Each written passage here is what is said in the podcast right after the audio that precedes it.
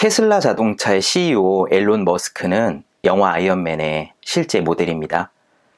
전기 자동차를 만들고 무인 자동차를 만들고 스페이스 X 프로젝트를 이끌고 있죠. 꿈으로만 상상했던 일들을 현실화 시키는 엘론 머스크. 이렇게 남들은 생각지도 못하는 일을 아이템으로 삼아서 전진하는 힘은 어디에서 나올까요? 뭘 해야 하지? 어떻게 먹고 살아야 하지? 늘 사람들이 하는 고민입니다.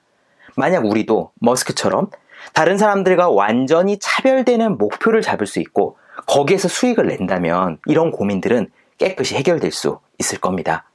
그 답을 찾기 위해 스페이스 X 프로젝트를 시작할 때 머스크의 이야기를 살펴보겠습니다.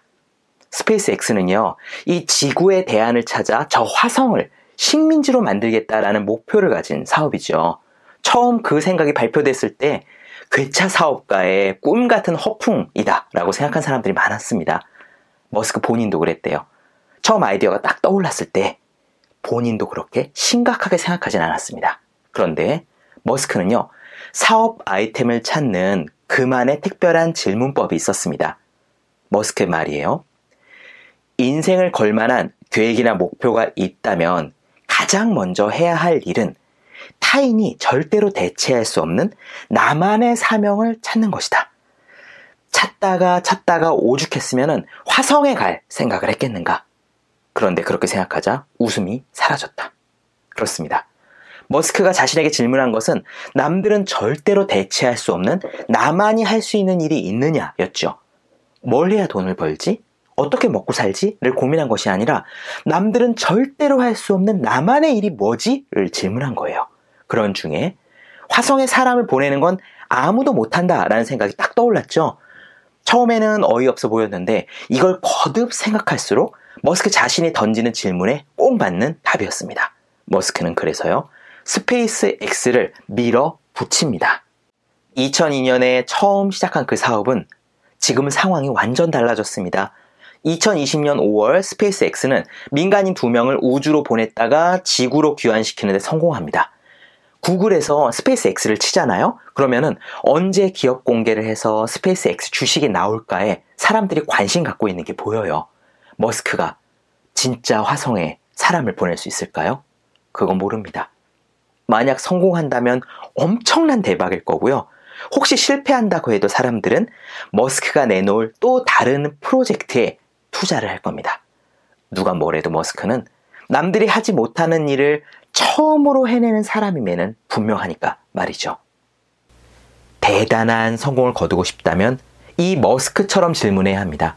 남들이 할 수 없는 나만의 사명을 찾아라. 페이팔의 창업자 피터 틸 역시 이 말에 동의를 해요. 그는 이렇게 말한 적이 있습니다. 다음번에 등장할 빌 게이츠는 운영 체제를 개발하지 않을 거다. 다음번에 등장할 래리 페이지는 검색 엔진을 만들지 않을 거다. 다음에 등장할 마크 주커버그는 SNS를 만들지 않을 거다. 그들이 윈도우, 구글, 페이스북을 만들 때는 그것들이 없었습니다. 다른 사람들이 안 만든 새로운 걸 만들었죠. 대단한 성공을 거두기 위해서는 남들이 할 수 없는, 나만이 할 수 있는 나만의 사명을 찾아야 합니다. 그렇다면 그런 일을 어떻게 찾을 수 있느냐? 다행히 화성에 사람을 보내지 않고도 구글을 만들 수 있는 코딩 실력이 없어도 지금 우리가 갖고 있는 재능을 가지고 사명을 찾을 수 있는 세 가지 방법이 있습니다. 첫 번째, 가장 현실적인 방법인데요.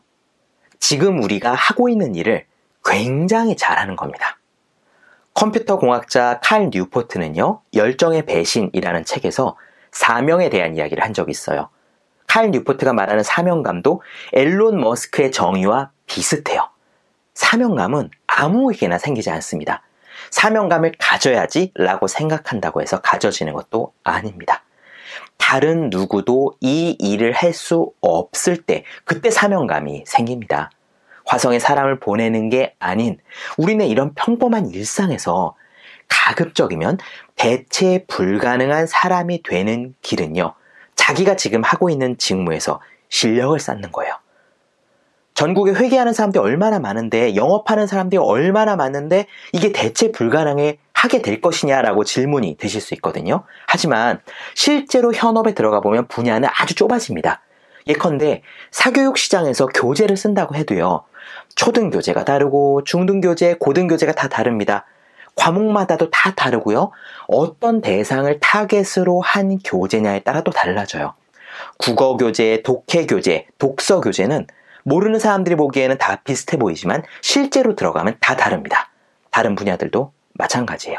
그렇다면 지금 내가 맡은 이 일에서 점점 실력을 쌓잖아요. 적어도 내가 하고 있는 이 작은 분야에서는 나는 대체 불가능한 사람이 되는 거고 그러면은 사명감이 생길 수 있습니다.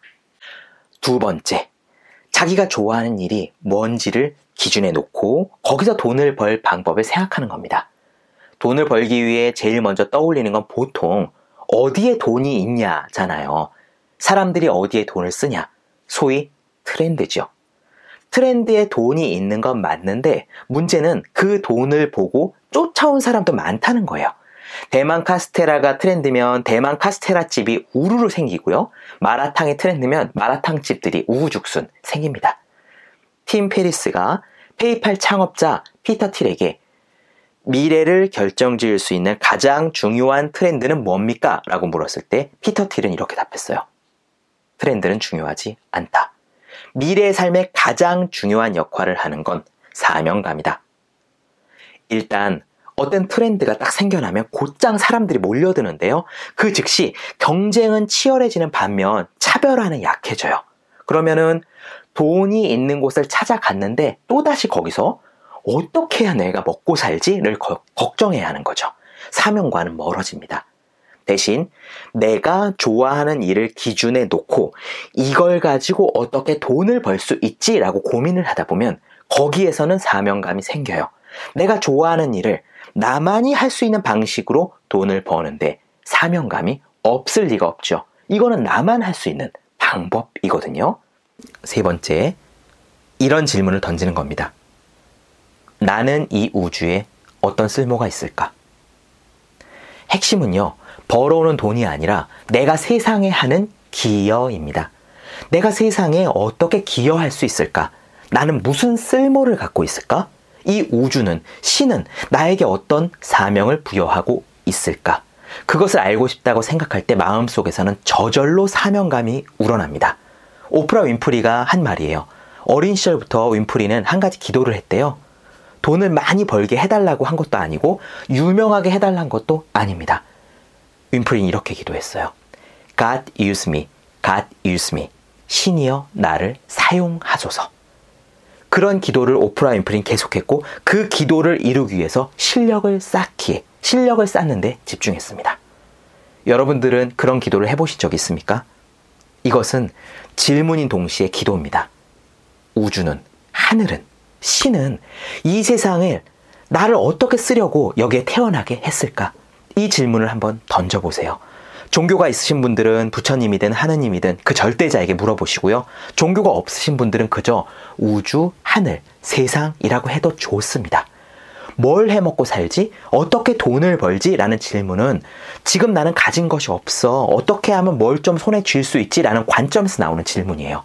하지만 이 세상은 나를 어떻게 쓰려고 하지? 라는 질문은 이미 나를 믿고 맡길 수 있는 나보다 더 큰 존재가 있다는 전제에서 나오는 질문입니다. 오늘 이야기 요약해 보겠습니다.